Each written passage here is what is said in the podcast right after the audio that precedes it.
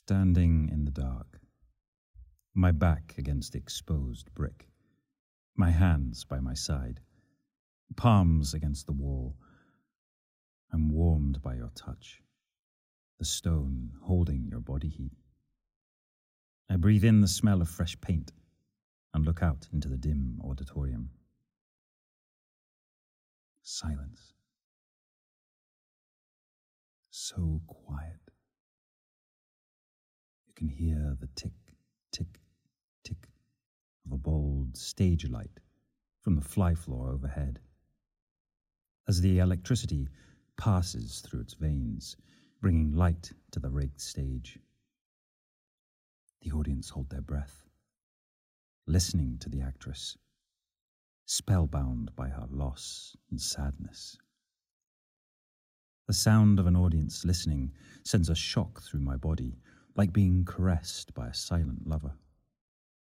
You cradle the auditorium in your arms. I'm addicted to your embrace.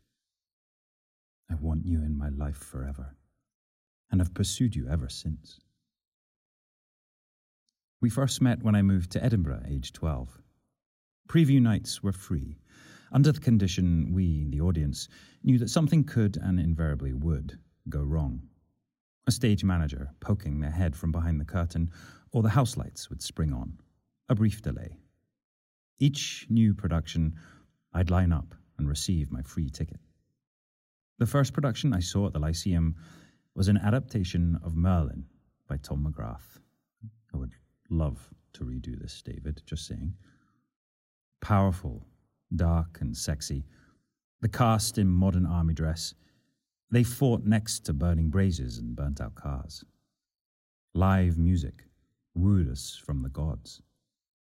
I strained forward in my free seat and hung on every word. Arthur, you fool. A few years later, I joined the Lyceum Youth Theatre next door, just yards away and almost within touching distance.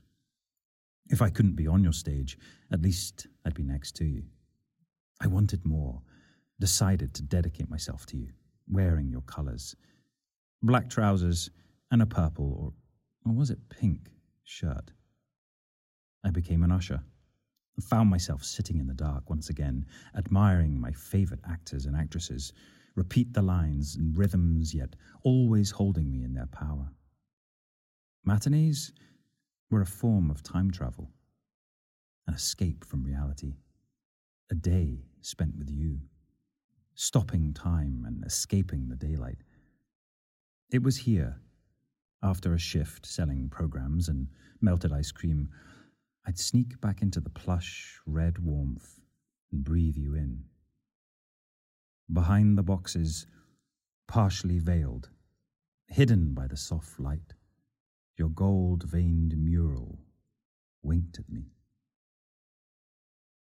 Alone in the space, I dared myself to walk up to the stage edge and look into your black mouth. Up to the gods, the lighting desk, no Hamish, Stories of the Grey Lady who haunted the upper circle. I love your side passages, secret stairs and double doors.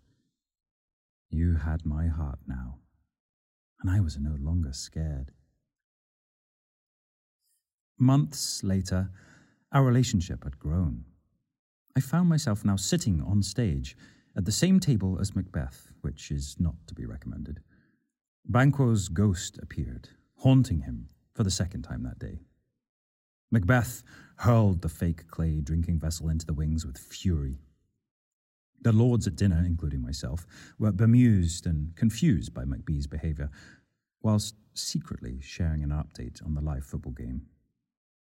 A member of the youth theatre and aiming to go to drama school, I was lucky to be cast as second spear carrier in several productions of the Lyceum, Macbeth, the Shaughraun, and Three Sisters. It was here I would stand in the wings every night and watch Caroline Devlin prepare herself, then thrill the audience without using a word. As she came off stage, cloaked by the dark, I would hope she'd give me a look, somehow acknowledging the spell she'd cast. Electric. Thinking of you now, sitting there alone and quiet, I know you're just waiting. Not just for me, but for the throng and mass of voices, wet coats, and torn tickets. The bell sounding shrill as the laughter and murmur subsides. Passion and warmth filling your empty space. You're the heart of Edinburgh for me, beating. I can't wait to be taken into your darkness again as you comfort us in your embrace.